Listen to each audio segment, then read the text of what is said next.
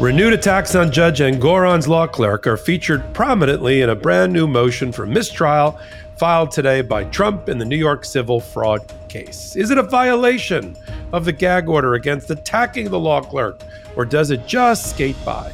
Is there any merit to the motion for mistrial, and what are the chances the trial judge and later the appellate court will rule for Trump as the case continues into its seventh week? And why did Trump pick Don Jr. to be its, his leadoff roadmap witness? And why did the judge declare that most of his testimony was irrelevant? The mystery of who leaked to the media the Georgia Fulton County DA proffer videos of all those lawyers that got convicted and why it was done has been solved by a hearing today with presiding judge Scott McAfee on the district attorney's emergency motion for protective order why did someone confess during the video hearing? And what did Judge McAfee let slip about his inner thoughts about having to be the trial judge in the case? And earlier in the week, the district attorney revealed in a TV interview that she does not see her case against Trump going to trial any earlier than early spring, with no chance that it concludes before the presidential election. What does that mean for the timing of Jack Smith's DC election interference case, the Mar a Lago obstruction and espionage case, or even the Stormy Daniels hush money cover up business record fraud case in New York. Speaking of the DC election interference case, we are full steam ahead with Judge Chutkan presiding as she gets ready to pick a jury on time for a March 2024 trial, while the DC Court of Appeals considers the special counsel's opposition to Trump's appeal to permanently block the gag order from applying to him to allow more violent rhetoric to continue. All of this and so much more that will pop into our head at the appropriate time when we see the record light on this midweek edition of Legal AF with your co anchors, Michael Popok and Karen Friedman Agnifilo. Karen, DC, Florida, New York, Georgia. How many of these criminal cases get tried, in your view, before the November election? One. That's what I, I say one, possibly two, but really one. We'll be lucky to get one. Yeah. And what's your, I totally agree with you. What is your, people think we planned this one. She had no idea that was coming. Uh, what is your second, if there was a second? It would be Alvin Bragg's Stormy Daniel election interference case. You and I, you know, they say people as they get to know each other and they grow old together, they start to look alike and sound alike. That's so right. I so totally agree with you. All right. Well, that's a good way. That's a good opener for our first segment. Let me just adjust my head, as our producer likes to say, line them up a little bit better. Um, of our first segment, let's talk about New York. Uh, we were going to start the podcast talking about Don Jr., but then um, as often threatened, uh, the Trump side finally got around to filing a motion for mistrial. There was some clamor in the courtroom about a day or so ago and some wild speculation that they were talking settlement up at the front bench, as the judge Engoron likes to call his his caucuses with the lawyers. And I made it clear from practicing here that I did not think that was a settlement discussion. If that was going to be a settlement discussion, that would take place in the court's chambers away from prying eyes as well as ears. Uh, but now we, we speculate that the, what was going on up at the front bench was a discussion about the motion for mistrial being filed and Alina Habba making some sort of representation that there was it would be very delicate. They were going to very delicately raise the issues because the judge was concerned that they were going to violate the gag order by some of the things that they suggested they were going to raise. I did a hot take on this particular filing, but now it's time for Karen to weigh in. Karen, you've had an opportunity to read the 30 pages or so with supporting affidavits, got it right here in my hot little hand, of the motion for mistrial. And who who features prominently in it? Well, for me, it's two things. The concept I've never heard of and became a drinking game for me on my hot take of co-judge, that the principal law clerk is the co-judge they fell in love with that term. They used it over and over again in the brief. It really has no real meaning to me. We'll talk about it. And of course, front and center is a frontal assault on the law clerk by name, by political donations, by photo, uh, in order to argue that there's some sort of nefarious thing going on because, oh my God, the principal law clerk in New York sits next to the judge and helps them do their job, which is to maintain continuity and track seven, no, it'll be 14 weeks of trial testimony and evidence and thousands of pages what as if they expect the trial judge to just keep it all in his head before he renders his opinion as the trier of fact. I, my one my my one last comment before I turn it over to you. The people on the Trump side who filed their affidavits trying to argue like they were some sort of experts about New York procedure don't know what the heck they're talking about. They've never tried a multiple week trial in front of a judge in the New York Supreme Court because if they had, and I have, you would know that he needs help in keeping track of all the evidence and all the record, the testimony, the transcript, and and that's the role of the principal law clerk. Karen, what did you make? Give your spin and your hot take here about the filing, and then what do you think the odds are that either Engoron and or the appellate court is going to find a mistrial because of the issues raised in the motion? Yeah, so let's just remind people what a what a motion for mistrial is, because there are different motions that that the defense will make. One is a motion for a directed verdict at the end of the government's case, uh, which is made after all of that evidence is put on. Um, and then they they say, look, there is no evidence against me. Can you dismiss it? But another motion that you can make at any time if you are a defense attorney is a mistrial motion and what and you're what you're basically saying is something went amiss. That's really not a play on words. I just made that up but it really is saying something is, is not going right something is prejudicial uh, and that the trial something happened during the trial that makes it so that it cannot go on something just re- really inappropriate. Now I can't get a fair trial. You can also get a mistrial if if somehow for some reason someone gets sick or a jury can't reach a verdict. There are many reasons for a mistrial, but it means the trial has to end for whatever ha- for whatever reason. It can't go on, and you either it is either dismissed with prejudice or without prejudice. And so here they finally did the mistrial motion that they said they were going to do. And they basically are saying this case should there should be a mistrial okay? So this this particular trial shouldn't continue and uh, and it should be with prejudice and it's because the judge and the clerk are biased against trump. And that's the kind of long shot legal um, legal maneuver that they're hanging their their hat on. Um, and you know look they're basically asking the judge to say that the judge is biased and that his clerk is biased. So, of course, that's never going to happen in a million years. Whether or not they have made a sufficient record for an appellate court, uh, I highly doubt they will see that as well. I think the judge has bent over backwards to uh, be lenient in terms of giving a lot of leeway to the defense who has now started presenting their case. And I think the judge will have shown there, there were lots of objections that the government made that the judge overruled in favor of Trump and the Trumps, et cetera, the defense. And I think there will be sufficient record that um, that the judge and the clerk were not biased against them. But you know, interestingly, what what really stuck out here um, in my mind was the fact that this mistrial motion that they made really seemed to have ad hominem attacks again on the clerk and gratuitous naming, including with photos of the clerk, which, you know, my first reaction was this is clearly a violation of the gag order. You know, that the gag order that, that don't forget, that Trump has already been, um, already been found to have violated twice and one of the times he was actually found not credible. If you remember he he went outside and he made a speech about about the person sitting next to the judge you know and um, that was clearly a violation of the gag order and and the defense attorney came in and said no no they weren't re- referring to the law clerk they were referring to the witness i think it was michael cohen at the time and the judge said uh, no no no put I want to put Donald Trump on the stand under oath. And he did. He testified under oath. He said he meant Michael Cohen, not the law clerk. And the judge found him not credible and fined him like $15,000, I think, total in these fines Um, but it doesn't matter. They they are they don't seem to think that the gag order uh, applies to them. And they went on and on about how the evidence of bias is, is tangible and overwhelming, and it has tainted the proceedings.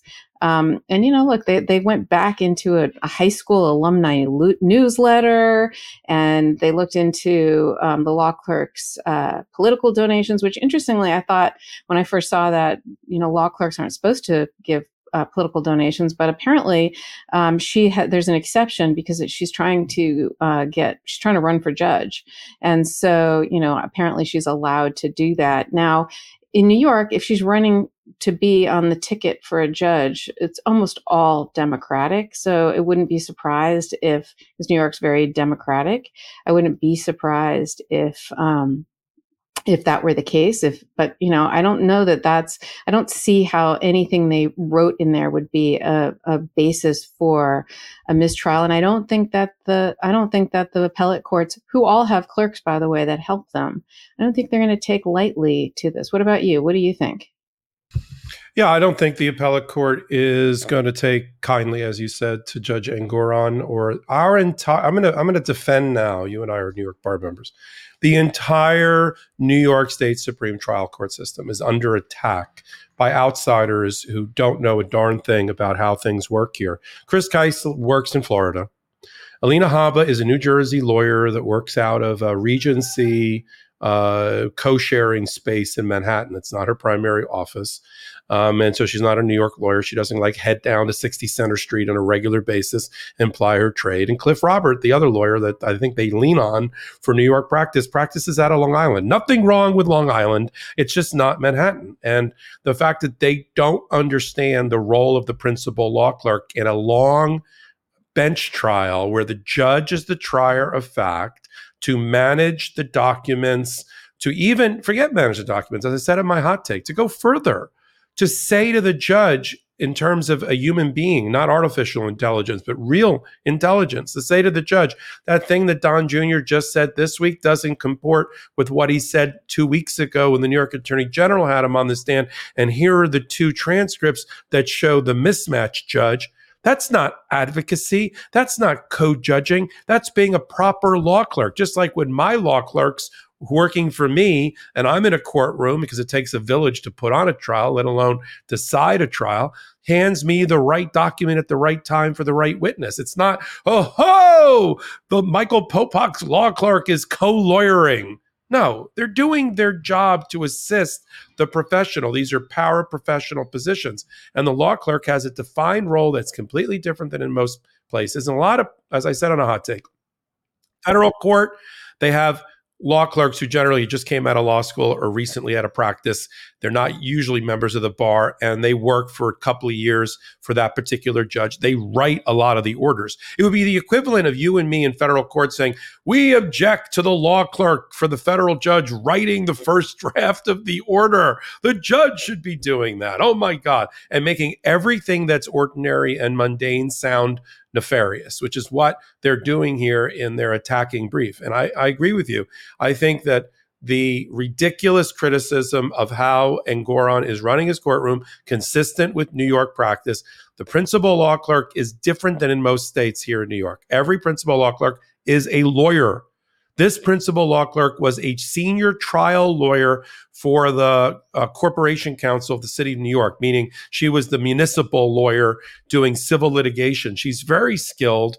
She didn't get the judgeship this time. She'll probably, based on Donald Trump, will probably give her enough um, brand uh, pump that she'll get the election next time. But they're not. I haven't observed a darn thing that's that's inconsistent with my experience in these courtrooms. And and they're but everything to them is oh she sits next to the judge. Every staff sits next to the judge. Could be the bailiff, could be the deputy, could be the clerk, could be the law the principal law clerk. They all sit there. It doesn't make them a co-judge. That's what that's he's not like he's not sharing his chair there's another desk up there that was built for a reason.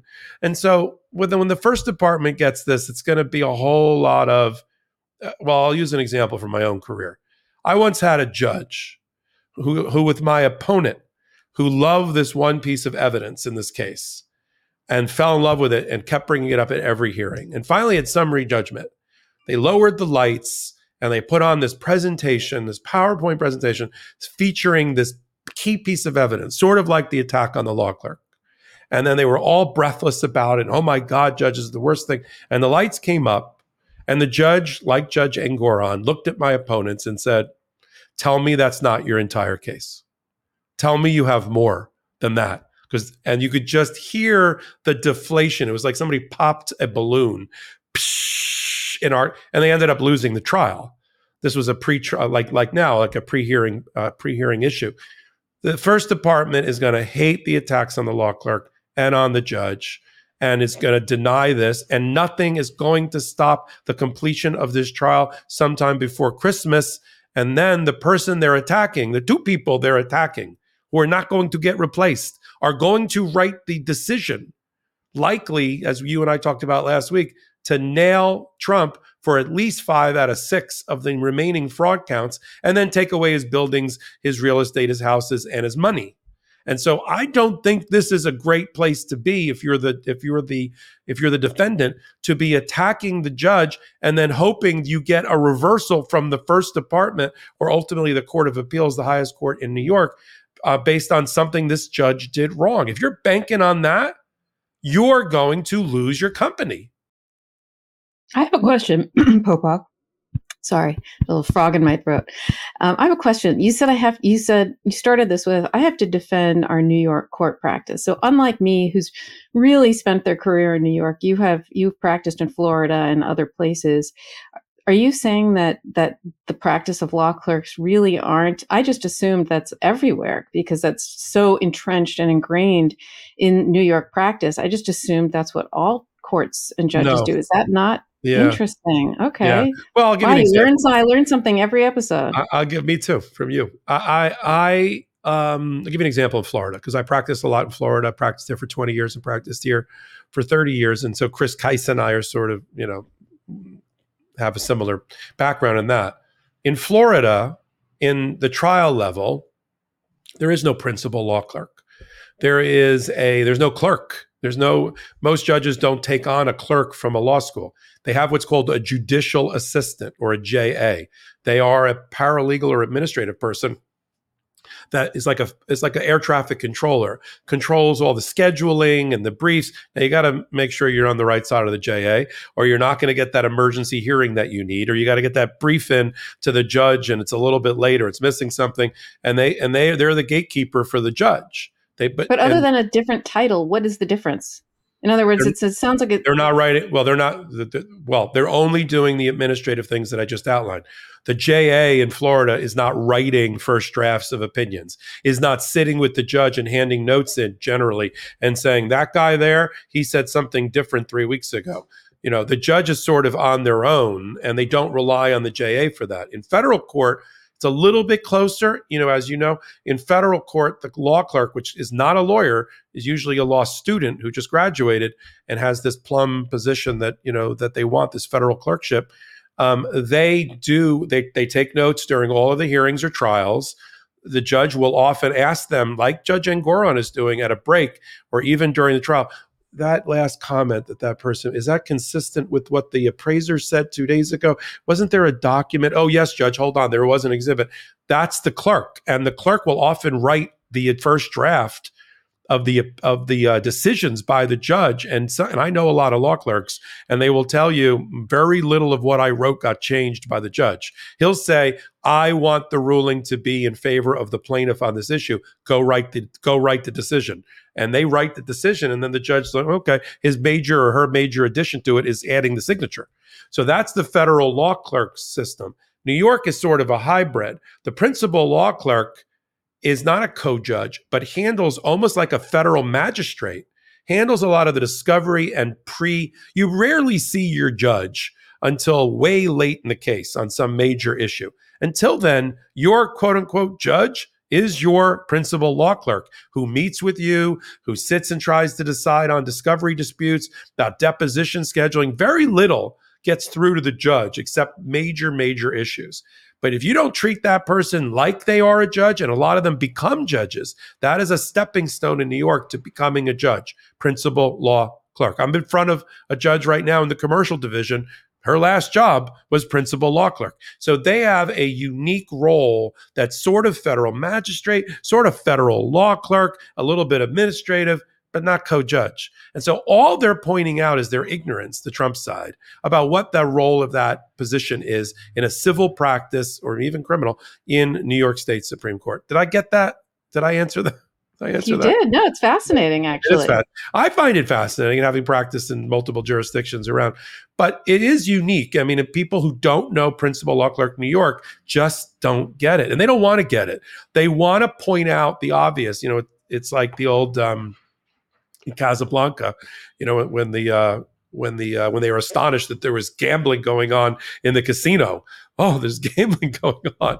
You know, same thing here. If any New York lawyer worth his salt standing next to these two, he would say you can't make these arguments. All you're doing is commenting on normal garden variety New York New York practice. Yeah, exactly. Yeah. Yeah, well, so, so much other things have been going on in this case too this week. Yeah, talk about Don Jr. What you think about six hours of hearing about how Grandpappy Trump built brothels in uh, in Canada in the uh, in the Yukon.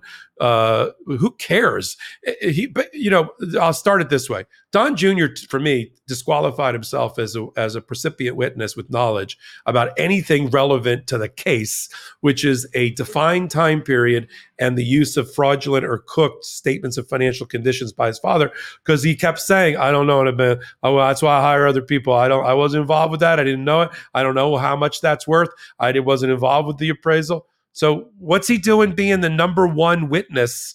uh, which is usually your best witness, your roadmap witness. Why him, and how effective was that, Karen? Well, I think they wanted to try to charm the judge and get out all the things that that Trump Senior wanted to get out, but was unable to because uh, it was largely irrelevant to the case. Most of what what Don Jr. did and said on the stand, and but the judge allowed it. He the judge said you know what? I'm letting them try their case. I'm going to let them put in as much as they want to put in. And i think they're going to be hard pressed to say that he was biased against the trumps or against the defense given how much leeway he gave them and how much irrelevant stuff that they gave him. I'll start by saying he is creepy af okay? I, when i read about what the way he's he thinks he's charming but in the grossest way okay? In like he apparently he said to the he said to the sketch artists who are like the nicest I, I i know most of the new york sketch artists they're the nicest women they work really hard and he walks up to them and he's like hey you know make me look sexy. I'm like ew. Like why do women have to deal with that? Why do women have to like hear men talk like that to them as if that's somehow charming and another time he used the sexy word again another time i, I can't remember in what context because i was so grossed out by by him he's just so like just creepy you know but anyway apparently he was quite charming and you know the the judge thought he was he was a, a, showman, if you will, but let him do what he wanted to do. And he was like a commercial for for his family. He was, you know, my father's an artist. My father can can take a swamp and see the vision. My father invented the luxury apartment building and invented combining hotels with with apartments in the same building and putting gyms in there. I mean, maybe his father did. I don't know, but you know, he's a visionary and and he invented everything. And, and the judge let him do it. I mean, I thought it was a little, you know, it was it was telling that there that one of the things they put into evidence was was their marketing materials that had lies in it. You know it had that that 40 wall street was i think 73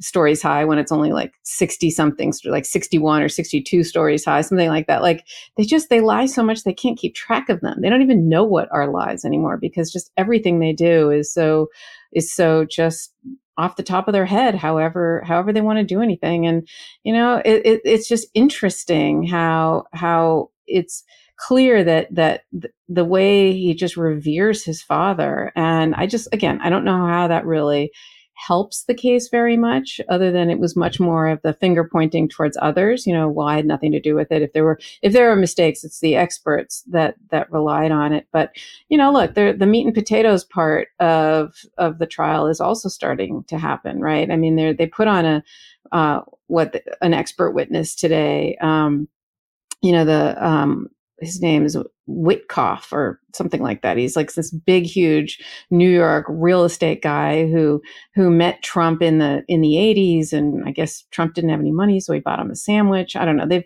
he, he's he's every building in New York, especially Lower Manhattan, uh, where where I'm very familiar with that area. He, he apparently is the guy who who built everything. Right? He's like the rival Trump in New York, but unlike Trump, I've never even heard of him. I don't know his name. I can't even remember his name. You'll, you'll, I'm sure, add it because. He's the, by the way, he's not that big. He also was a lawyer that represented Trump back in the day.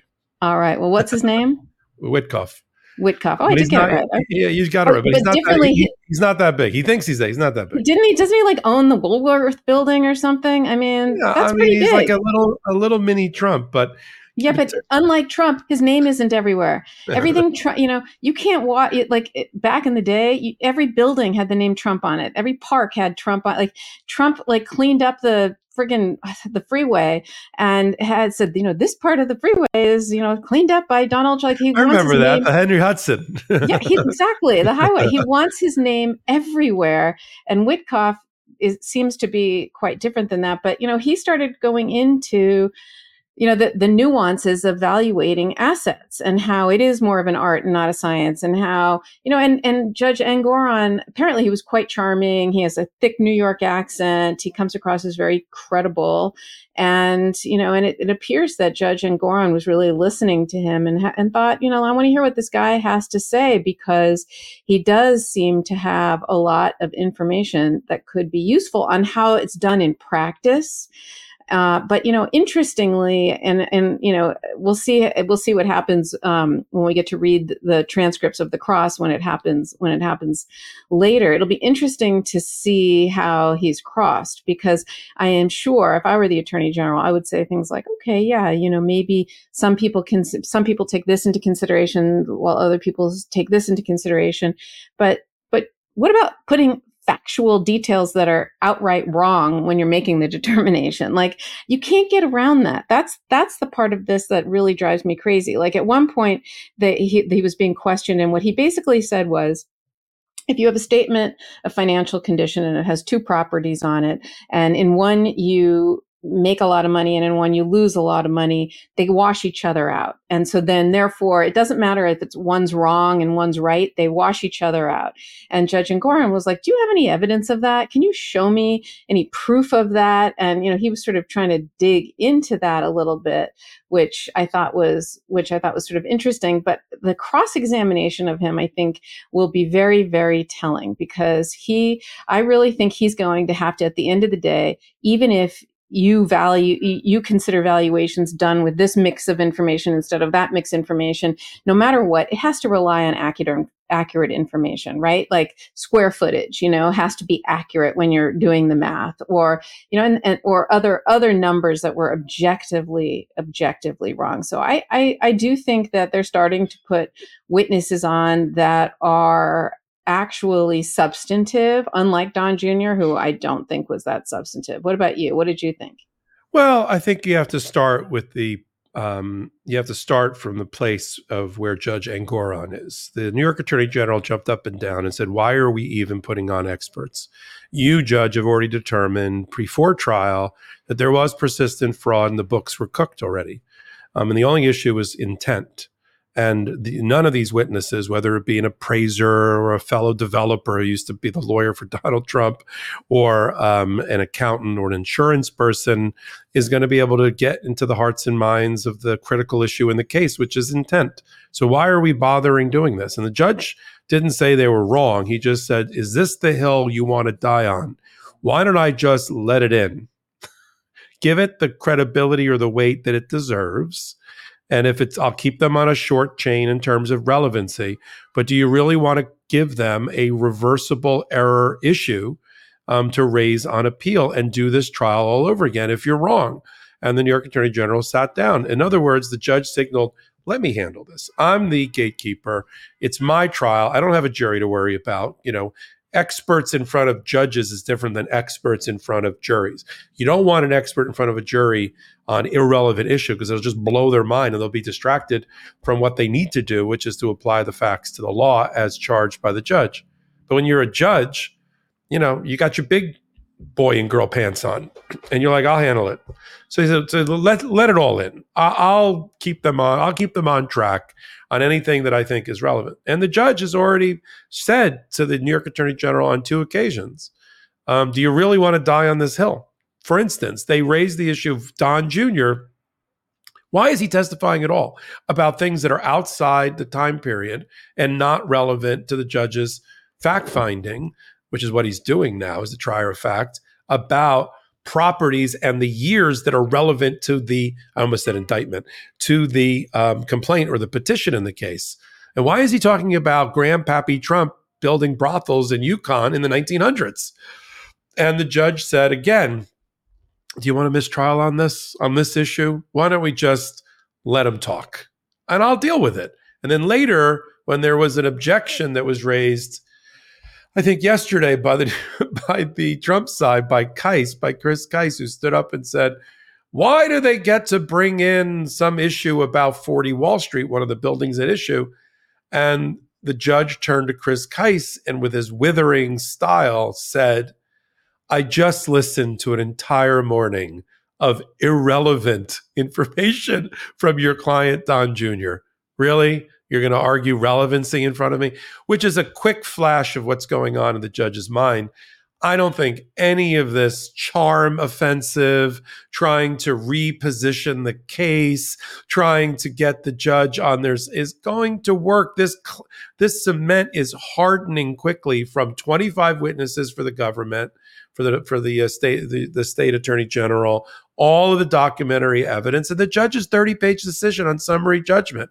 it would take not just a Hail Mary, it would take some bombshell evidence that doesn't exist and a witness's testimony that will never be created in order to turn the tide on this case. What if it, they could what if one of the yeah. bankers though that gave them these big loans off the bit misinformation came in and said, We never relied on that. It wasn't material. It had nothing to do with our decision. We wanted to go into business with Trump don't you think it could impact counts two through six? It won't impact count one or the damages, but don't you think that could impact count two? two but didn't we do this already? We, the New York Attorney General, we didn't didn't this happen already? The New York Attorney General called in Deutsche Bank's banker and said to them, "How did you make the loan?" They said, "Well, there were two requirements. One of them was." Everybody's excited in the city today there were two requirements. One was that Trump keep a 2.5 billion dollar net worth, and the other one is he have he have certain amount of liquid assets and and all of that. And that went back and forth with the texting with Ivanka. Um, and yes, they said we'd like to do business with Donald Trump, but the underwriters, which are the ones in the back of the bank that make the decisions about loans, not the bank. Look, the bankers are salespeople. You and I have dealt with them in our own personal life and also, you know, with cases. And the, the, they can sell ice in winter. Okay, they're great but then they got to deliver that loan package to an underwriter who's got you know who's got uh, compliance and control issues and a committee that has to approve the loan. And you know it's not we're not talking about local schmokel banks you just go in and go hi i'm donald trump. Can i have money now? I mean there's a whole process for this. I just don't think they're going to find that banker. If they had that banker that was going to say that this didn't matter what he told us we didn't need financial statements. We didn't need personal net worth. We didn't need liquidity. His name was enough. That would have been witness number but didn't one. Trump promise these bankers? Where are why aren't they exactly. witness number one? Why is it Don Jr. talking about the Yukon yeah and doing like he's he's got a like he's doing a bus tour in Hollywood, pointing out buildings, shiny buildings that his father did. I mean, why is that witness number one? You and I practice trial law. It's primacy and recency. You put your best witness on first, you put your second best witness on close to the end, and you sandwich everybody in the middle. Best witness is Don Jr the one the sycophant i mean what what did how what was the the, the selection process who's going to kiss daddy's ass more well Ivanka won't come back from Florida. So who's left? You knew it was going to be Don Jr. There's no bigger ass kisser in that family than Don Jr. He fancies himself another Donald Trump, except he's, well, he's not grosser because Donald Trump is pretty gross. I called him smarmy. You hit the nail on the head with your description. He's yuck, disgusting. You know, I got to take a shower every time I do a hot take about Don Jr., and I don't mean that in a good way. So, so um, and where's Tiffany in all this? You know, she went to uh, law school. She went to Georgetown Law School, right? My alma mater. Where is she in all of this? Why isn't she out there defending her? I'm just saying. Tiffany's first thing she's going to do as a lawyer is do a name change. She's going to. She's gonna be. Isn't her mother Marla Maples? She's gonna be yeah. Tiffany Maples at the rate we're going. Yeah. If you know if that whole and then I loved in the cross examination of Don Jr. By the way, speaking of name change, where they they did what you and I do when we want to show strength they almost did no questions your honor which indicates that they didn't he didn't lay a glove on our case they said very brief cross your honor mm-hmm. and all the cross was wasn't there at a golf course wasn't there one of your holes the 18th hole? Didn't it fall didn't it fall off into the ocean? didn't it fall into the ocean?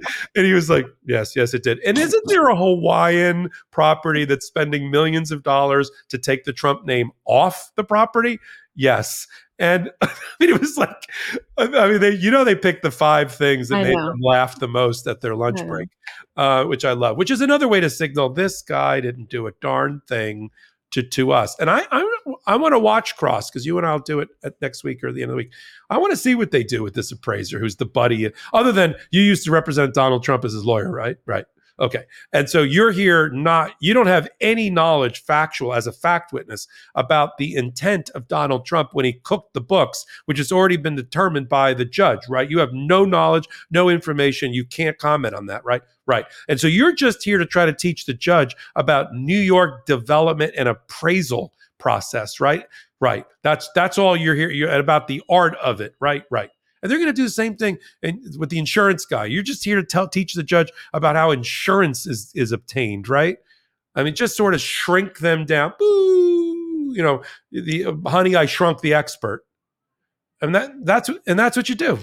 You know, going back to the creepy comment, I just because I have to, it, we have become just our society. We're so conditioned, and but this was like 20 years ago men used to talk like that, right? It's this 2023, almost 2024. I don't know any men who still talk like that.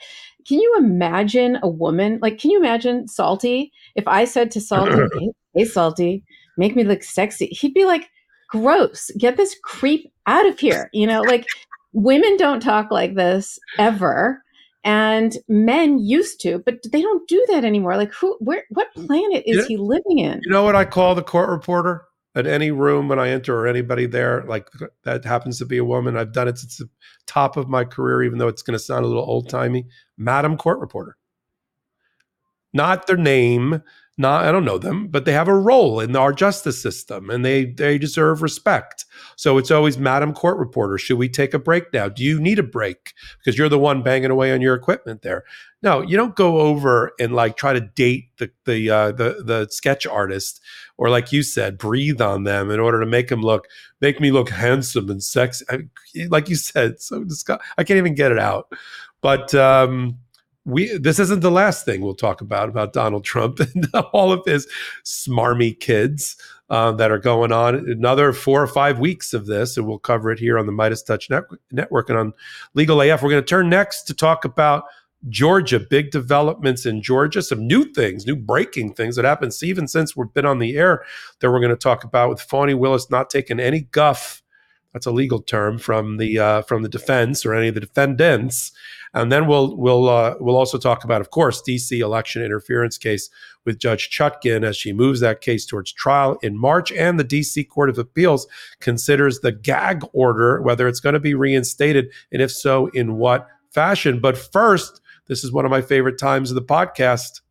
Here's a word from our sponsors. Lomi is the only appliance that prevents food waste from stinking up your kitchen and polluting the planet. Now that I've invested in a Lomi, it's changed the way I deal with my food waste. Lomi is the biggest innovation in the modern day kitchen since the dishwasher. Lomi has helped me turn my home into a climate solution. Now I can transform my organic waste into nutrient rich loamy earth that I can feed to my plants, lawn, or garden instead of sending it to the landfill. And as a result, I can help the environment and make my life easier. In just four hours, Lomi transforms almost anything you eat into nutrient rich plant food at the push of a button. It's smart, simple food recycling that fits my space perfectly. Cut the chore of doing the trash in half and eliminate bugs and odors in your kitchen. And here's a bonus you get to feed your lawn and garden with an all natural fertilizer that you just created out of your own food scraps. All my food scraps, plant clippings, and even those leftovers I forgot in the back of the fridge can go back into my garden, helping me grow more nutritious food at home. I learned that food waste makes up a huge portion of our personal carbon footprint. By reducing the amount of food I send to landfill, I'm helping do my part for the planet. Whether you want to start making a positive environmental impact or just grow a beautiful garden, Lomi is perfect for you. Head to lomi.com slash legalaf and use the promo code legalaf to get $50 off your Lomi. That's $50 off when you head to L-O-M-I dot com slash legalaf and use promo code legalaf at checkout. Thank you, Lomi, for sponsoring this video. Did you know that your temperature at night can have one of the greatest impacts on your sleep quality? If you wake up too hot or too cold, I highly recommend you check out Miracle Made's bed sheets. Inspired by NASA, Miracle Made uses silver infused fabrics and makes temperature regulating bedding so you can sleep at the perfect temperature all night long. Using silver infused fabrics inspired by NASA, Miracle Made sheets are thermoregulating and designed to keep you at the perfect temperature all night long. So you get better sleep every night.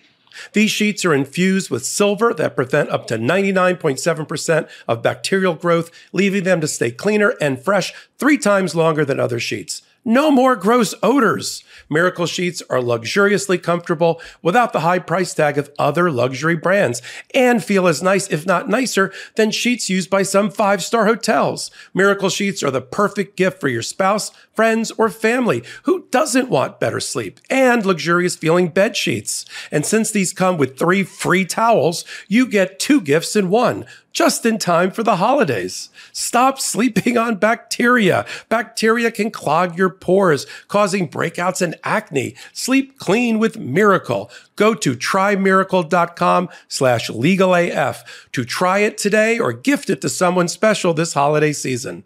And we've got a special deal for our listeners. Save over 40%. And if you use our promo legalaf at checkout, you'll get three free towels and save an extra 20%. Miracle is so confident in their product, it's backed with a 30 day money back guarantee. So if you aren't 100% satisfied, you'll get a full refund. Upgrade your sleep with Miracle Made. Go to trymiracle.com slash legalaf and use the code legalaf to claim your free three piece towel set and save over 40% off. Again, that's trymiracle.com slash legalaf to treat yourself, a friend, or loved one this holiday season. Well, we're back off of those ad reads. Okay. Thank you to our sponsors. Couldn't do it, literally, could not do it without them. Let's talk about Georgia before we launch into what we thought was the latest news. I'll just do two little quick updates. Um, I did a hot take a while ago about um, Harrison Floyd, who is uh, who was the chair of Black Voices for Trump. He was the guy that couldn't get out of jail originally on bond because he couldn't find a lawyer when he got indicted. And then we also learned that he was up on charges for assaulting a federal officer when he was being served with a subpoena to appear in front of a grand jury for Jack Smith's DC election interference case. You know, that guy. And um, and then he's just he spent the last two months or three months using social media to bash Fani Willis, attack her appearance, um, and then go after witnesses. And Fani Willis has had enough as the Fulton County DA, and she has filed a motion today to revoke his bond and send him back to jail, where he can sit in the Rice Street jail right next to the courthouse from now until his trial, maybe in 2024, maybe in 2025. Um, we'll find out. But she's had enough. Her, her hand is under her chin, and it's now time to teach these defendants who are out on bail and bond a lesson. In addition, speaking of Georgia, uh, we now have, based on new filings, Ruby Freeman and Shaye Moss, the mother and daughter team, who uh, are who have not only sued Rudy Giuliani for defamation, but have already won because Rudy Giuliani was found basically in default, and a judgment entered against him by the judge in District of Columbia. pardon me, Judge Beryl Howell on defamation and punitive damages. And the only thing left for a trial is going to be how big of a check the jury is going to make Rudy Giuliani write. And we now have the numbers, and the numbers that Rudy, Ruby Freeman and Shaye Moss, these Fulton County election workers who were defamed, accused of uh, uh, voter fraud when they were doing nothing of the kind, they were just doing their civic duty, is somewhere between 15 and 43 million dollars which I know what little I know about Rudy Giuliani's finances, he doesn't have all of that money, but they will take everything that he does have, including his apartment in New York and his and his condo near Mar-a-Lago in Florida and everything else. So that was that's the quick update. Let's go to um, the event today. Karen, you had a chance, as I did, but you take the lead on the hearing on the emergency motion for protective order filed by Fani Willis because a whole bunch of proffer videos of Sidney Powell and Jenna Ellis and the bail bondsman, as I like to call them, were leaked. You know these hour-long videos of the of the testimony they gave to the state attorney in order to support their case and to get their plea deal was leaked to, to the media at the time we were like who leaked these? I mean they're gold mine for us. We got to talk about them. Who leaked them and why? And it, we learned today in the course of that hour long hearing. Why don't you tell everybody karen out there what happened at the hearing and, and what was uh, what was the confession that was made during it Sure, I would be happy to, but I want to go back to something you talked about just now, which is how Fani Willis asked the court to revoke the bond of um, Mr. Sure. Floyd, um, only because this one really, really just gets under my skin. Because when you read the reasons Fani Willis asked that his bond be revoked, so really what she's saying is this is a defendant who's out on bond or bail, meaning he has paid a certain amount of money to go to be allowed to go out with certain restrictions. And those restrictions are, and there, there's always like different ones for different people, you know, and and whatever they are here, the restrictions are basically you can't threaten witnesses, you can't attack them, and you can't do inappropriate things on social media. And then in her motion, she cites to the various social media postings that she said violate his conditions, right? Things about threatening witnesses, where he says things like, it's over. Georgia Secretary of State Brad Raffensperger needs to call his lawyer. He's about to go through some things. Or things like you know just going on and on right? Different things um, and at one point there's even a, you know we have to shout out to MeidasTouch. There's even a, a MeidasTouch um, posting here where it says, you know, during her proffer session before Georgia prosecutors, Jenna Ellis, if you can see it, it's great, right? I love that MeidasTouch is, is making its way into uh, DA Fani Willis's motion uh, papers on page eight. But really what upsets me about this and what gets me, gets under my skin about this is it shows the way Donald Trump is being treated differently than everybody else and every other defendant because what he does is just as bad if not worse than what Mr. Floyd does. And but somehow nobody puts him in. Nobody incarcerates him. They just not only that we're fighting over gag orders because he can't be stopped. And so if he's going to be out there saying things like you know if i'm if i'm going to come if you coming after me i'm coming after you he's setting the tone. You can't put the lower level guy in in jail or in prison waiting trial and Donald Trump continues to get away with it. There are two tiers of justice, you know, in this country, but not in the direction Donald Trump talks about. And so this really, really bothers me that um, that it just demonstrates how he is once again just getting away with things that nobody else would get away with. Because of course, Mr. Floyd should be put in for doing this. So would every other defendant who would ever do something like this. That's exactly what a judge would do and should do.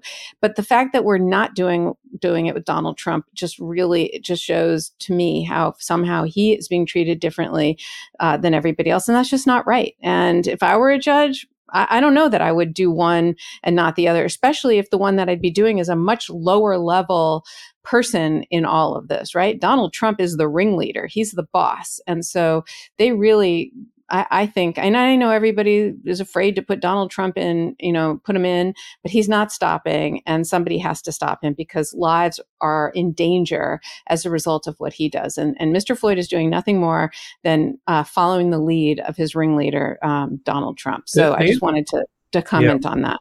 The interesting thing is that Donald Trump doesn't bash the people that are necessarily the Georgia witnesses he stays relatively quiet. He only bat because of McAfee.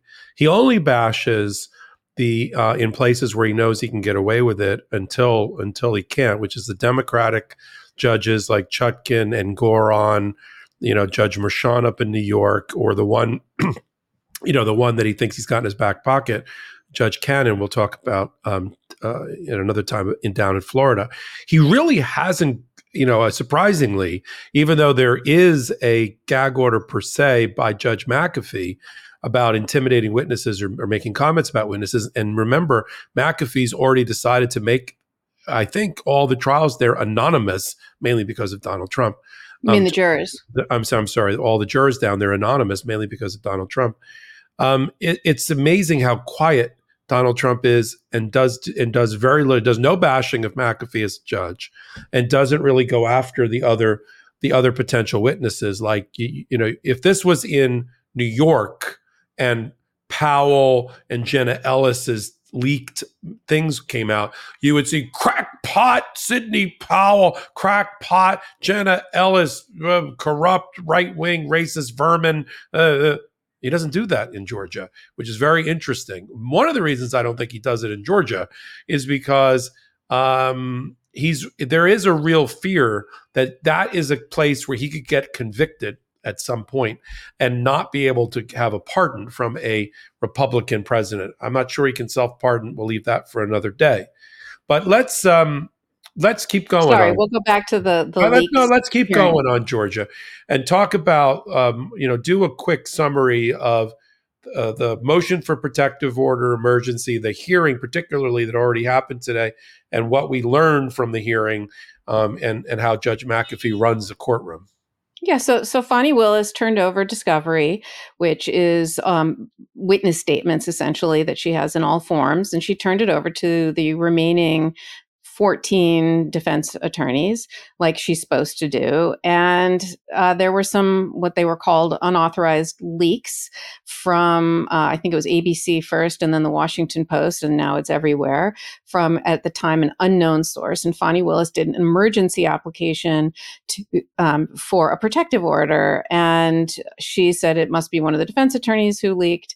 And these, um, she was very disappointed by this and by, by filing an emergency order she got a hearing on a much on a fast pace which happened the next day. So today there was a broadcast hearing that um, we all could watch where the, the, all the defense attorneys were present and um, and it was via Zoom and it was on whether or not there should be a protective order. Now there was an application for a protective order previously by Fani Willis on the discovery, but uh, Judge McAfee did not rule on it. So by releasing this information, I don't think it was a violation of anything because there was no order in place. Um, and so what Fani Willis was asking for was for a protective order because she what she said was there's no reason to be leaking this other than to intimidate witnesses right? That that's that's what will happen. And not only that there will be inappropriate information that is out there uh, in in the public realm. And the reason it's inappropriate and, and basically what was leaked were were video recordings of the proffer sessions or of the or of the conversations between prosecutors and the defendants who have now pled guilty and are cooperating.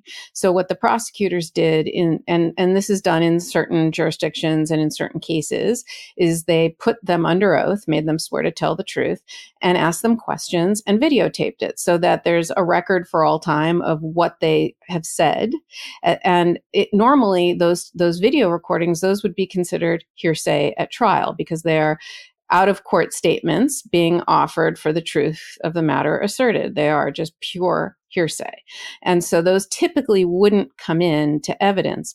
So why would you record them? You would record them because if they change their testimony later, you can confront them with it because it's under oath. You can cross-examine them with it. And so and and so it's a it's a good re- you do it for a reason, right? You you preserve their testimony for a reason and it's a good thing that you did it. But Fani Willis is upset that it was released because because there are when when you go to trial when you ask questions, there are lots of ob- objections, right? And the judge may or may not allow certain information in. But if that information is already shown to the public and out there and the jury knows about it, juries, you run the risk of a jury considering extraneous evidence in the jury box, which they're not allowed to do. They're only allowed to consider the evidence that's before them.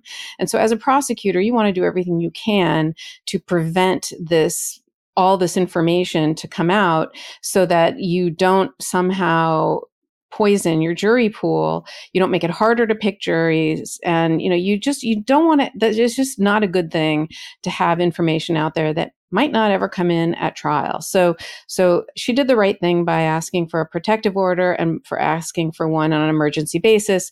Her protective order that she asked for was a limited one. It wasn't just for all discovery. It was for things that are sensitive or have personal identifying information or confidential business records, the proffer videos, that kind of stuff. Um, most of the defense attorneys said we don't think that and, and McAfee, who every time I see him, I am more and more impressed with him. I think he's an excellent judge. Uh, I like the way he, you know, he he's he's not at all intemperate. You know, he he, he he's very much respectful, smart, knows the law, gives people a chance to speak, um, but is completely in control. He's he's kind of exactly what you want a judge to be, frankly. Um, most of the judges, most of the defense attorneys, and he went one by one to ask them. Most of them said, you know, look, judge, we don't think a protective order is necessary, but if one is, uh, then we consent to the one that Fani Willis has proposed and will abide by it because it is narrowly tailored, right? It isn't, she's not just saying everything we think it's as reasonable. And, you know, as a lawyer, why fight about everything right? When you can you want to show you're reasonable too to a judge so that somehow they'll they'll give you certain things too. So that that sort of seemed like what was going on there. You know every once in a while you'd, you'd have a defense attorney um, say something like you know like um, this isn't necessary because X, Y, and Z. And if it's wrong, what they're saying, the judge corrects them. You know, he's like, well, you're not, you know, it's not exactly true because that's already taken care of. Like he made sure that the record was absolutely correct. And I love that he did that. Um, and then we get to the defense attorney who, for Mr. Miller, for Misty Hampton, and you know, because we just thought, I thought this was just going to be a, okay, judge, okay, judge, no problem. You know, one by one, they were saying, we don't object, it'll be fine, it'll be fine.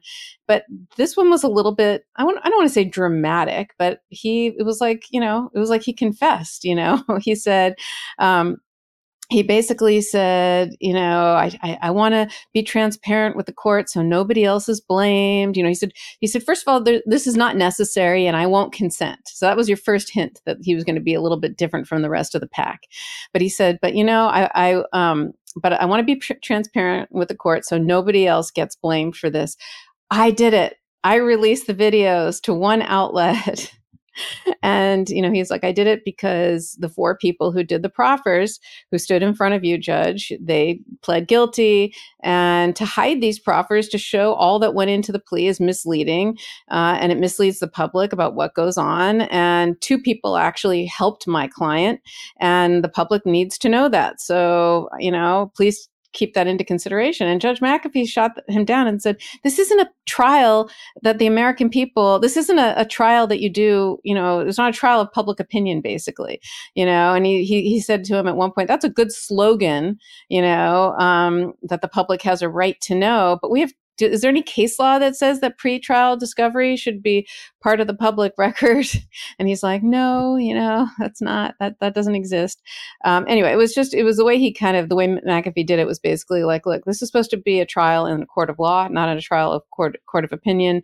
Nice slogan, um, but he didn't yell at him or say anything. He just kind of said, you know, he, he just sort of held his feet to the fire a little bit. But then we got to, it was interesting. Um, I was a lawyer for media organizations who they did not want a protective order because, you know, look, they like uh, this they like these these leaks, frankly, and that that was an interesting legal back and forth about what the law is there and the Eleventh Circuit law about there's no public right to discovery and back and forth, back and forth, and you know the press, you know they really really want it, and um, and so I thought that was also a very interesting back and forth. And the judge said he's going to rule, I think, tomorrow on this. I I think there's, you know, at one point the judge basically signaled that he would do a the full protective order but because he says there's so much information and why why argue why come back and forth about is this one protected or this one not?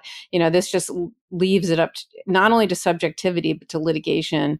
Why not just blanket all of it? So we'll see what he does. I think not only is he going to grant a protective order i think there's actually a chance that he might uh, he might do the full protective order not just the one Fani Willis put in. But what do you think Popok First of all, he's granting the protective order because the parties already submitted an agreed order. I think the interesting, the the things that triggered other things during the hearing is we started with David Shafer's lawyers, who was the former head of the GOP for Georgia before he got indicted, getting together with the other defendants, including Donald Trump's, to submit and work through with the Attorney General, uh, with the Fulton County District Attorney's Office, um, a proposed agreed order. In retrospect, based on the comment that you just mentioned about the judge, the um, DA probably should have just swung for the fences and went for the whole, uh, as you said, protective order, which is what they originally wanted as they filed it, was all of the discovery information was going to be covered by the protective order they wouldn't have to pick and choose which pieces of it. And even certain highly sensitive pieces like video evidence, they would have people would have to not get a copy of it sent to them. They would have to come down and watch it uh, in the DA's office. The when they saw the uh, um, the proposed agreed protective order, which the judge doesn't have to adopt, but generally would, and he has in the past year, uh, they they agreed to kind of split it down the middle and let the DA designate some categories of things, some subset of things as sensitive, and then let that issue go to the judge if people don't agree with the designation. And sensitive things would get a certain type of treatment away from the prying eyes of the public and the media. The judge said, You really want to go through all that? All the all your documents, uh, DA. Uh, it was always like I'll give you the full one, and but then you know the DA, uh, to their credit, they were like, no, we've agreed upon this, and if the court is okay with it, we have a procedure in place that we think will be fine. A small, very small handful of people said, no, we think we should be able to disseminate all of the discovery information. This is Donald Trump's talking point here to as wide an audience outside of the courtroom as possible. And the judge, as you've noted, said, why? The trial takes place inside of a courtroom. I get why you need the information to defend your case. I get why, but but why before I've even ruled on the admissibility of any of this information? Um, and before we're even at trial, why do you get to widely disseminate it and try your case in the public? And none of the lawyers, including the one for Misty Hampton, who's the Coffee County former election supervisor, uh, who was involved with the break in, in which they downloaded uh, confidential voter data and just handed it out to Sidney Powell and other people to use inappropriately in lawsuits. Um, wh- why? You, what's the case law you have for that? The judge, of course, Misty Hampton's lawyer said we don't really have any judge. We just think it's a good idea because the DA has had the you know has had the lectern all this time, and we want to be able to get our message out there. Like, well, this is not a compelling argument for due process or the right to a fair trial. Um, so, and I think the reason that he felt compelled and had a moment of, uh, of where it became a confessional for him uh, for the lawyer for Misty Hampton is because just before him, the lawyer for uh, Floyd, who I, we just talked about at the top as being the subject now of having his bond revoked and being sent back to jail, was all took tremendous umbrage and was clutching his pearls, as we like to say, about the fact that the district attorney used a typo in one of their emails against them. Look, uh, they didn't write it They wrote it. The lawyers for Floyd. The lawyers for Floyd were trying to write apparently an email to the DA that said we did not leak the videos, and instead they wrote we leaked the videos. You can't make this up. Yes, they claimed it was a typo and they sent an email right after or some point after and pointed it out. They don't like the fact the DA embarrassed them and and told the judge, see, they're the leakers. They they admitted it right here, you know, whatever. It was like okay. So he decided on the phone call with the judge, the Zoom boxes, we have pictures of it, you know, 16, 18 lawyers surrounded here, to say, I was aggravated by, by the um, by the fact that the DA you know, uh, wrote about this typo of ours, and I've been fielding phone calls from the media, and, and, I and I want an apology, and I want the DA to say that I wasn't the leaker. And to which the judge said, "Well, when we signed up for this case, we, a certain amount of aggravation went along for the ride." In other words, I love that because it's the judge indicating I've been aggravated too, but I'm not complaining about it. Uh, you know, because he usually seems very unflappable, the judge in the courtroom. So right after that, after this whole big kerfuffle over who's the leaker, who's the leaker, then Misty Hampton's lawyer, just as the judge was about to turn the page and move on to the next lawyer to ask if they agreed or disagreed with the protective order, he said, "No, I got to get something off my chest, Your Honor." I, I, I was the one that, and, I, and if you would have bet me which lawyer representing which client would have been the leaker, Misty Hampton was not on my bingo card at all. That is the one I thought would lay low, try to cut a deal, get out of there with whatever dignity she has intact, cut a deal with Fani Willis, not be the leaker and piss off the the very prosecutor that she should be cutting a deal with. Ben and I did a hot take on it, and I happened to go over to her GoFundMe page or whatever she's using. I mean, we won't mention it. Just go find her GoFundMe page. And on that GoFundMe page, where she says she needs to raise $300,000 to pay this lawyer, she's raised $6,000. And all she does is this fawning thing about how what a wonderful, selfless person she is. And she needs, and she needs help. If I were, here's a note of advice. People get upset sometimes that we give free advice. I'm going to give free advice to Misty Hampton. A, don't be the one that pisses off the prosecutor, and you shouldn't be the one continuing to do uh, Donald Trump's bidding by leaking discovery information and trying to ca- try your case in the public. Here's a better idea go cut a deal as fast as you can while there's still deals being handed out by the prosecutor and get the heck out of there. Right? You're not going to try this case, you're going to lose. There's video evidence of her. I almost gagged. Speaking of gagging, um, uh, Karen, I almost gagged when her lawyer said at the beginning of his little speech, Oh, I, I, represent my client and she really wants transparency. She's very into transparency. Really? Go watch the video of her deposition in another case in which she completely lies, and it's obvious uh, until video came out showing that she let in um, the cyber ninjas and the bail bondsmen and other people to go rummaging around the equipment, the election equipment, and tampering with it under her watch, where she lied through her teeth on the deposition under oath until the video came out and it showed she did exactly the opposite of what she said. So I don't want to hear about transparency. My client is so interested in having the media you know have have access to this so listen that I, agree with you. He's going to grant the protective order. We're not going to see these kind of leaks again, or we're going to be right back in front of this judge, who I think will be a little bit harsher with with his uh, with his rulemaking now that he sets the order in place. Make sense? Totally. Let's go to someplace that we think makes sense, but Donald Trump hates, which is the D.C. Court of uh, the D.C.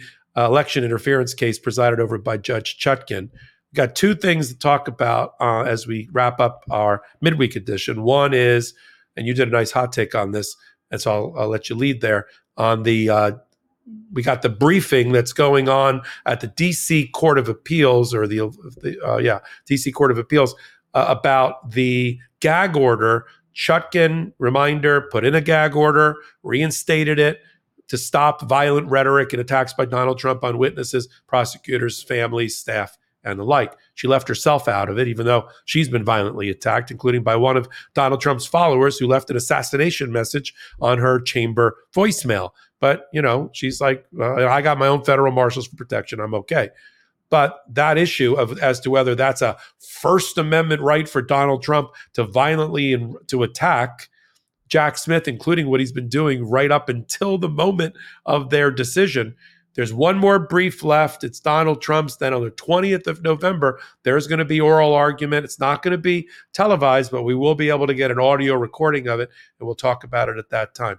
Talk about that, and the second thing we'll talk about before we wrap is the uh, the judge, you know, getting ready, including the motion to dismiss uh, dismisses that she has uh, on file, and getting ready for her jury trial in March. Go ahead, Karen. Yeah, so Jack Smith's team filed an appellate brief.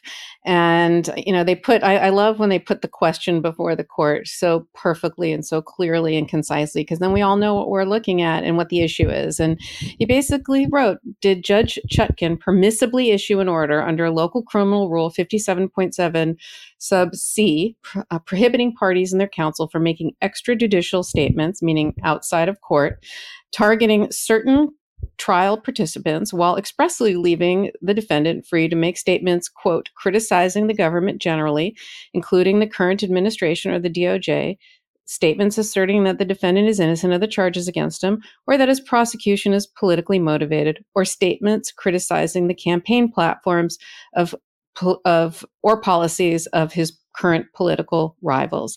And so what he's basically saying is what we're here for judge is is, or to the court, is this very limited gag order that uh, prohibits Donald Trump from speaking and targeting certain court and trial participants. Is that illegal?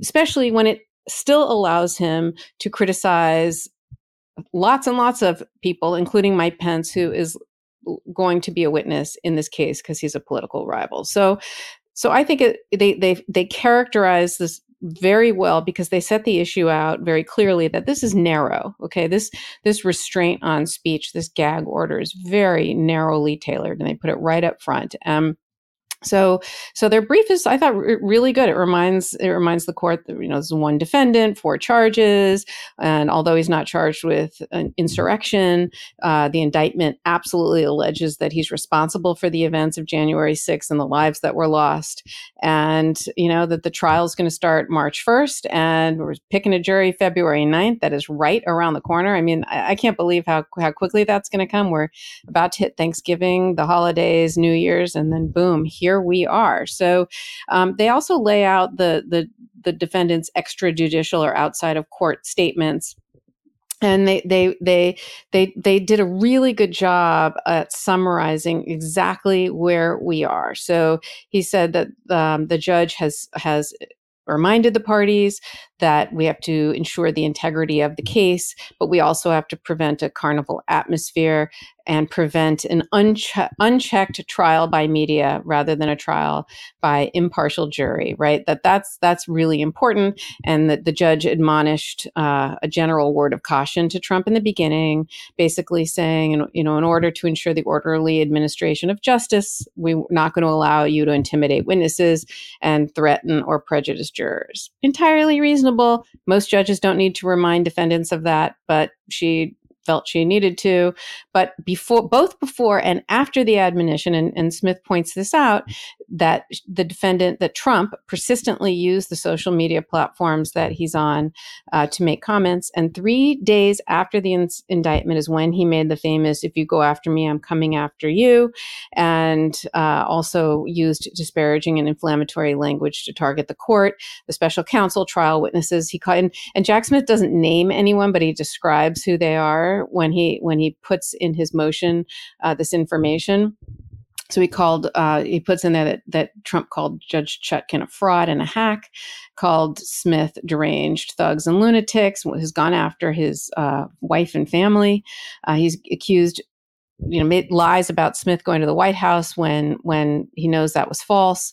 He called Pence delusional, not a good person, uh, who made up stories about Trump, and he called the former Joint Chiefs of Staff, you know, who's a trial witness, uh, that he should be punished by death, and that Meadows is a liar. So you know he he sets up all of the various statements, kind of like um, I, I, wrote something actually on MeidasTouch.com uh, with all the threats, et cetera. And and Jack Smith, you know, it was the same kind of things that Jack Smith was doing, just in, in order of who he's going after, what he's saying, um, and also pointed out what has happened as a result of Trump's comments. So, for example, the day after Trump wrote, "I'm coming after," if you you know, the "I'm coming after you" posting that's when one of his followers called Chutkan's Chambers used called her a stupid slave N word and we're going to kill you, you know, and you're going to be personally targeted and all this kind of stuff. Called her the B word, um, and and Smith also, again, went on about all the other threats like Ruby Freeman, Shaye Moss,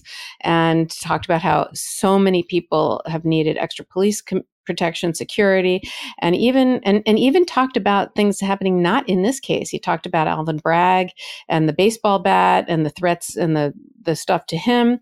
Also talked about Fani Willis and those threats and uh, and also talked about how how Trump has said in in Kaitlan Collins on CNN uh, town hall that his followers listen to him like no one else. So I think Jack Smith just did a great job, or I should say, his team did a great job uh, spelling out all of these issues for the appellate court and making sure that it's in in the record. And um, and you know then really went into the law. And it was really interesting to um, to read about this because it's kind of a, a, history of the first amendment and you know all of the different parameters of of the first amendment and how you know the court said that while while speech critical of the state lies at the heart of the First Amendment. At some point, uh, defendants' targeted disparagement of government officials can go from permissible criticism to encouraging harm against them. And that this targeted disparagement poses a danger, even when it does not explicitly call for violence and used Popok, your fav- your favorite quote that you you have mentioned many times, um, you know that that the king henry ii's remark will no one rid me of this meddlesome priest uh, which resulted in the death of thomas a. Becket. So um, so smith and he quoted that in his in his appeal in his appellate brief um, and basically, uh, you know, they pointed out that there's uncontroverted, uncontradicted evidence showing that when the defendant has singled out a, a, particular person in his public statements, it has led to them being threatened and harassed. And you know, he should he should be free to say things, but not no matter what, and not about whoever he wants. And that and and that this is no longer speculative the way Trump likes to say it is because every time he says something something happens right? People get threats people get death threats people need security and that Judge Chutkan's narrowly tailored gag order allows him to still criticize Mike Pence who's his political rival but also protects the administration of justice and potential witnesses. Um, and and so you know as you know right now the the gag order is paused um, and and that's because you know while they while they get ready to argue this and to see what happened but during this pause right since it has been paused trump called smith Jack Smith deranged and crooked, and also included his wife and family in the attacks. And I think that might have pushed, uh, might might actually push things over the edge. He also warned. Again, very recently, in the middle of all of this appeal, that Jack Smith and other DOJ officials, if he's elected president, will end up in a mental institution. He also called these really excellent public servants who who I have so much respect for. Their um, their you know lawyers who have worked in the Justice Department, uh, Andrew Weissmann and Lisa Monaco, Monaco. He's called them a team of losers and misfits, and um, and you know I, I, have to say and then he said they're going to end up suffering a horrible disease and in a mental institution i don't know i, I just think he's going after everybody and um, and I think that potentially that that he, that that they're going to find that this gag order is actually narrowly tailored and appropriate. And you know, one of the things that will be interesting that's that that I think will be what test does do, will the DC Circuit apply to this gag order? Because since it's the, a First Amendment case, right, it has to be narrowly tailored. Um, that's a that's a, a, term of art when you're talking about the First Amendment. Um, and Jack Smith says that the test is uh, is whether these extrajudicial speech poses a substantial likelihood of material prejudice. That's to the trial. That's typically what the standard would be when restricting speech in this kind of setting. Trump, however, is saying that no, this is this should be a, a higher test to meet, right? Which is um, one that when you want to restrict the press, not just regular people, and that's the clear and present danger test, um, which is a which is a little higher standard. Smith says, you know what? We got it either way. So either way, we meet both standards, whether it's substantial likelihood of of material prejudice or clear and present danger. Either way, we've got it. We made it, and so therefore, this should this should stand. And um, and so I thought it was really, really excellently done. What did you think? I did. I think they're going to lose. I think they're going to get gagged again. I think that there are as Judge Chutkan has laid out, there are bright lines that there there is just certain there are just certain amount of extrajudicial outside the courtroom rhetoric that is not protected by the First Amendment, as the First Amendment comes into conflict with the Sixth Amendment right to a fair trial. Donald Trump doesn't realize it, but what the, what the courts are really trying to do, pardon me, is protect Donald Trump from himself. He's polluting the jury pool he is polluting the uh, the um, justice system in a way that will ultimately could ultimately backfire on him by having jurors that are afraid of him, and and that doesn't mean they're going to hang. Um, no pun intended. That, that they're not going to rule uh, on one of the counts.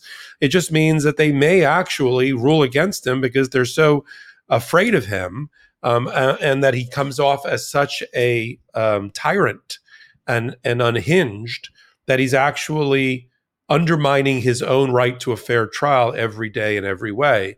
And and that is what Judge Chutkan has made clear from day one as the trial judge. Her primary concern is the protection of the process, the judicial system, and and to make sure there's a fair trial that results from it. And I don't think anything that she has ruled with her narrow gag order about violent rhetoric based on the evidence that was presented to her and that she observed is going to be overturned, or that decision is going to be overturned by the DC Court of Appeals. Certainly not the three judges that have been chosen. I think it's a very I'll put it this way: it's a very favorable panel of three judge judges on the DC uh, Court of Appeals to hear this issue, and I would be, uh, to continue a phrase from tonight, shocked shocked if the gag order wasn't put back in place. I don't care what test you use. Ultimately, as you said it during the Georgia election interference segment, um, why does he get away with what a normal uh, a normal defendant would never be able to get away with? Or to paraphrase Judge Chutkan in that same hearing where she made the co- comment about the assassination of the Archbishop of Canterbury, what name for me, Mr. Um, Lauro, the lawyer for Donald Trump? Tell me a case in which a defendant such as yours would be able to attack the prosecutor and make all these comments and not be remanded back into the custody of the federal marshals and be back in the jail. Give me that case. I'm not aware of it. And to which he said, Well, you know, candidate, leading candidate could win the presidency. And the judge has already cut the legs out from under that argument from day one. Doesn't care a whit what the day job for this defendant is. He is, as she likes to remind everybody every time she issues an order, he is a four time, at least in her courtroom, indicted, felony indicted participant on the wrong end of the V in the criminal justice system, which continues his freedom and liberty at the very moment is at her discretion and and and and it's always you know whenever she does her docket entry, she always reminds everybody he's out on a personal recognizance bond that could be revoked at any moment if if this uh, if he continues to act out in a way that undermines the justice system. And we know he's going to do that and that's his plan because he's been trying to undermine every branch of our government every system of our democracy. That's how he got indicted he was undermining the electoral process and the peaceful transfer of power in a way that our founding fathers could never have envisioned that a former then losing president would ever try to cling to power by throwing over the game board of our democracy to try to stay in power. You know, people might say, well, why can he run again? Isn't be, be why can he run if he's convicted? Why can he run if he's in jail? Because our founding fathers, as as as much foresight as they had, as many things on that hot summer that they built into the the Bill of Rights and to the uh, and to the uh, Constitution, they couldn't envision this.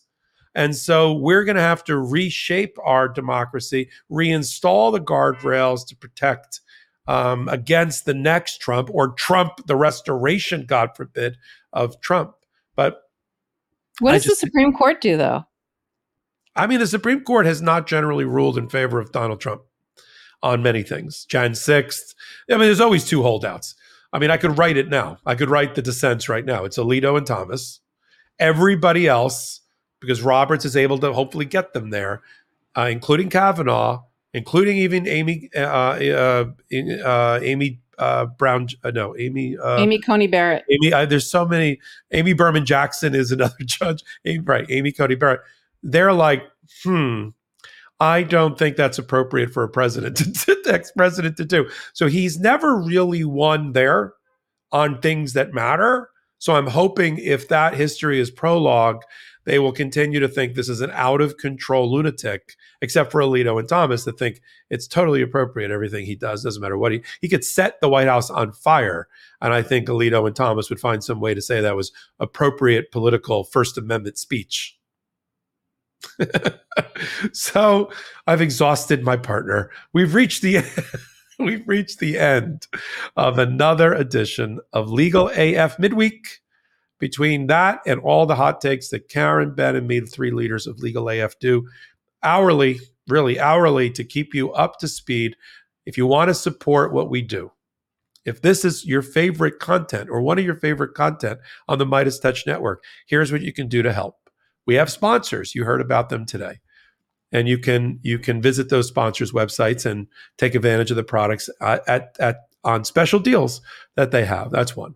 Two, the rest I'm going to talk about is all free. Free subscribe to the MeidasTouch YouTube channel. It's a grassroots media network without outside investors. Free subscribe, help them get to 2 million. They're at one point almost 8 million right now because the larger they get, the more your voice is heard. Then go over, you're watching us on YouTube, obviously, but we drop it on audio platforms wherever you get your audio podcast from, right? Google, Spotify, Apple, and the like. Go get it there. Listen to us and follow us, subscribe free to that. Go back and forth between the two. We love that. That's that is all the ways in a free way that you can support us. Send clips like this and we do these new Legal AF After Dark clips and segments of this. We do it for a reason.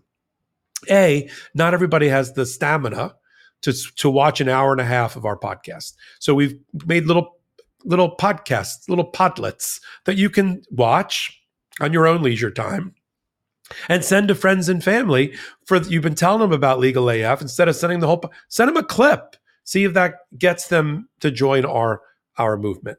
And then if you really want to fly our flag we have MeidasTouch merch legal AF merch on the MeidasTouch.com store store.meidastouch.com. I've been doing this for three and a half years. I never get that URL right, but there it is. Look at those shirts. Karen weighed in. Let's get out of unisex world. Get some nice cut shirts that people pink. like. Get pink. Get rid of that logo that I love. give, give people choices. And now you know what's happened. We used to sell like two shirts a month. Now it's like we, we can't keep them in stock. Jordy's like pulling his hair out, and he has nice hair uh, uh, to try to keep these keep these shirts in stock. And we love seeing if you're wearing anything of the old coffee mugs or the shirts, the new shirts, the old shirts, post them on social media. Tag us in it. We love it. I'll send you back one with me, and Karen will do the same thing. We love when people walk around with it. I can't tell you, Karen, probably happens to you all the time. I can't tell you how many times during a regular week I get somebody that's a follower or listener to come up to me and give me a, and give me some sort of fist bump or high five. Happened again today. I was getting my beard trimmed, and the barber. Shout out to Ryan at the at, at the barber shop. Told me I, I gave him one of our. I have a card and he, his wife and his in-laws are now huge legal AFers as a result. And that's all we got to do. We like what we do here. We think our content is good. Just introduce it to other people and help the network. Karen, you love when I give you the final word. I'm going to give you the final word. I'm going to shut off my microphone. What is it? I'm in I'm in Palm Desert, California, visiting my dad and my stepmom, who are both huge, huge legal AFers. So I want to shout out to them, who I love very much. Yeah, that's that's terrific. We love family here on Legal AF. So until the next Legal AF, until one of our next hot takes or all of our next hot takes, this is Michael Popok, Karen Friedman Agnifilo. Shout out to the Meidas Mighty and the Legal AFers.